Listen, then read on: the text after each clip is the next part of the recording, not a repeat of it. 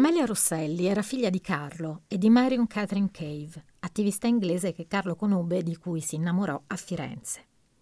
La poetessa nacque il 28 marzo 1930 a Parigi, città dove la famiglia si era rifugiata. Nel novembre dell'anno precedente, nel 1929, Carlo Rosselli con Emilio Lussu e altri fuoriusciti aveva fondato Giustizia e Libertà. Il 9 giugno 1937 Carlo con il fratello Nello, con un pretesto vennero fatti scendere dall'automobile e colpiti da raffiche di pistola. Carlo morì sul colpo e Nello venne finito con un'arma da taglio. I loro corpi furono ritrovati due giorni dopo. È da quel momento che per Amelia inizia una serie di trasferimenti. Prima sarà in Svizzera, poi per due anni in Inghilterra, il paese materno, e per sei anni negli Stati Uniti, sempre con madre e fratello.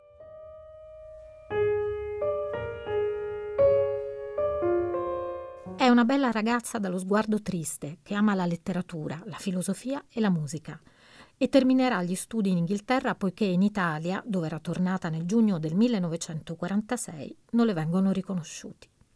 Francese, italiano, inglese sono le sue tre lingue che confluiscono in un'unica sua voce.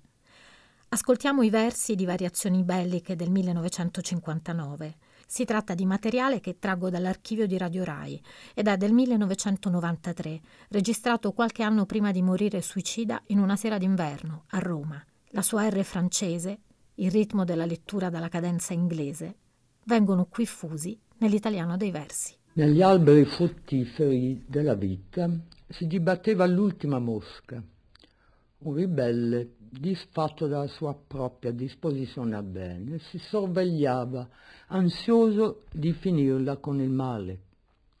Il mondo sorvegliava molto stanco della prigionia. La sua propria disposizione a bene lo imprigionava. Giovanni Giudici, nella prefazione alle opere in edizione Garzanti, scrive che il tema portante della poesia di Amelia Rosselli è senza dubbio la lingua, intesa come linguaggio, facoltà umana mezzo di esplorazione. La condizione dello sradicamento sembra diventare in Amelia Rosselli da problema esistenziale struttura poetica. Anche il lettore farà suo quel senso di straniamento, non capire chi si è, a cosa si appartiene, quali sono le radici e quale lingua usare, diventa, leggendo Rosselli, anche il nostro problema. Amelia adolescente ama la musica, impara il violino, l'organo, il pianoforte tra gli anni 40 e 50 si occupa di teoria musicale, di etnomusicologia e di composizione. Forse nello studio della musica, nel suo ritmo, nella griglia di uno spartito sarà possibile ritrovarsi? Sarà lei stessa a capire che neanche quella è la strada giusta. Lo ammette in un'intervista del 1978 a Sandra Peterignani, citata nel Meridiano, a lei dedicato. Mi resi conto di non poter seguire con serietà più di un'arte, e a 29 anni mi dedicai esclusivamente alla letteratura. Adesso non suono più neanche uno strumento. E poi aggiunge che la poesia non si addice alla vita normale, a quella di tutti i giorni. Ora mi dibatto nella realtà, la osservo con altri occhi. Si dibatteva l'ultima mosca,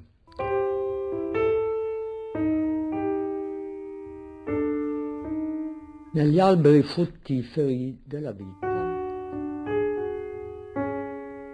Si dibatteva l'ultima